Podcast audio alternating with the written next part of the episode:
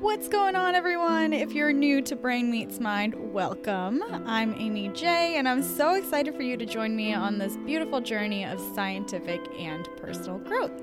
If you're returning to the podcast, thank you so much for all of your continued support. I actually recently found out that Brain Meets Mind has been streamed in five continents 18 countries and over 70 cities around the world just within the first two months of launching. Like, what? oh my gosh. I am just so thankful and I'm sending all of my love to you, whether you're listening here in Atlanta or from thousands of miles away. Speaking of love, I have some festive February episodes and a special guest lined up for the next few weeks. First up, we're talking about what's, in my opinion, the most important type of love, which is self love. Here we go.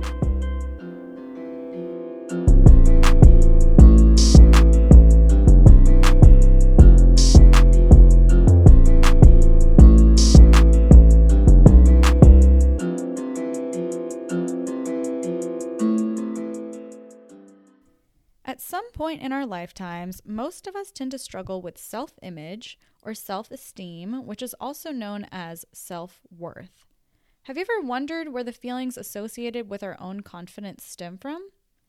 I want to start by talking about human development because how you're feeling is actually influenced by a few different factors depending on where you are in life. As we're growing up, our perceptions of self worth are largely shaped by our parents, siblings, and other close family like our cousins or grandparents.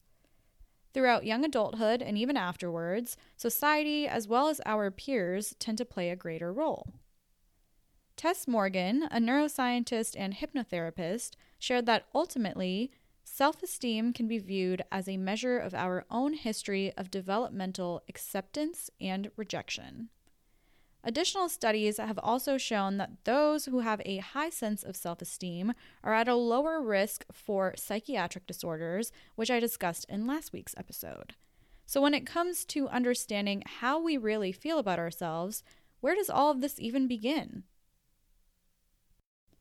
It's hard to say exactly which part of the brain is responsible for self love, but based on processes that are related to maintaining a high sense of self esteem, scientists have been able to infer quite a bit. Ideas like memory, emotional processing, and theory of mind are linked to areas such as the cingulate cortex, the hippocampus, which we've talked about before, and an area called the prefrontal cortex.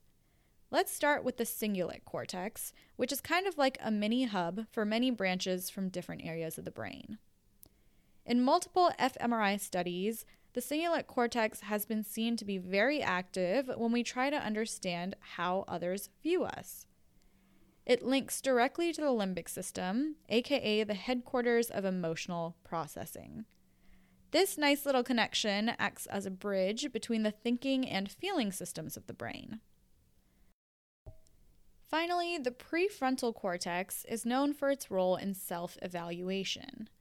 Chances are, if you're reflecting on yourself and looking for ways to grow, then this area of the brain would be most likely to light up under an fMRI contrast.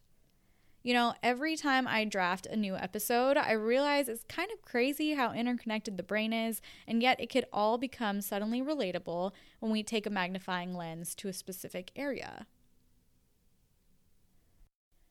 All right, so we all know a little extra self love never hurt nobody, which is why I'm channeling my inner Salt Bae here and adding in three quick hacks to help you out whenever you're feeling low. Number one, write down your accomplishments. Something I've learned over the years is that you can have the greatest support system in the world, but honey, if you aren't rooting for yourself, you're going to turn into your own worst enemy one day. So hype yourself up. Whether you made your bed this morning or if you landed your dream job, just celebrate it. Write down all of your accomplishments, no matter how big or small. Number two, recognize when you're stressed and practice self care. That doesn't mean that you have to go to therapy or even reflect on yourself. Just close your laptop, take a break, go for a run, drink some wine, watch some sports, do whatever you got to do to keep yourself grounded and to prevent burnout. Number three, what we think often influences who we become. So think happy thoughts.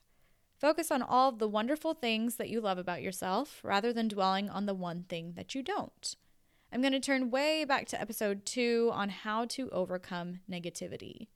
Encourage yourself to shut out the bad thoughts and give yourself some credit for the beautiful, badass rock star that you are. You already know that I'm rooting for you.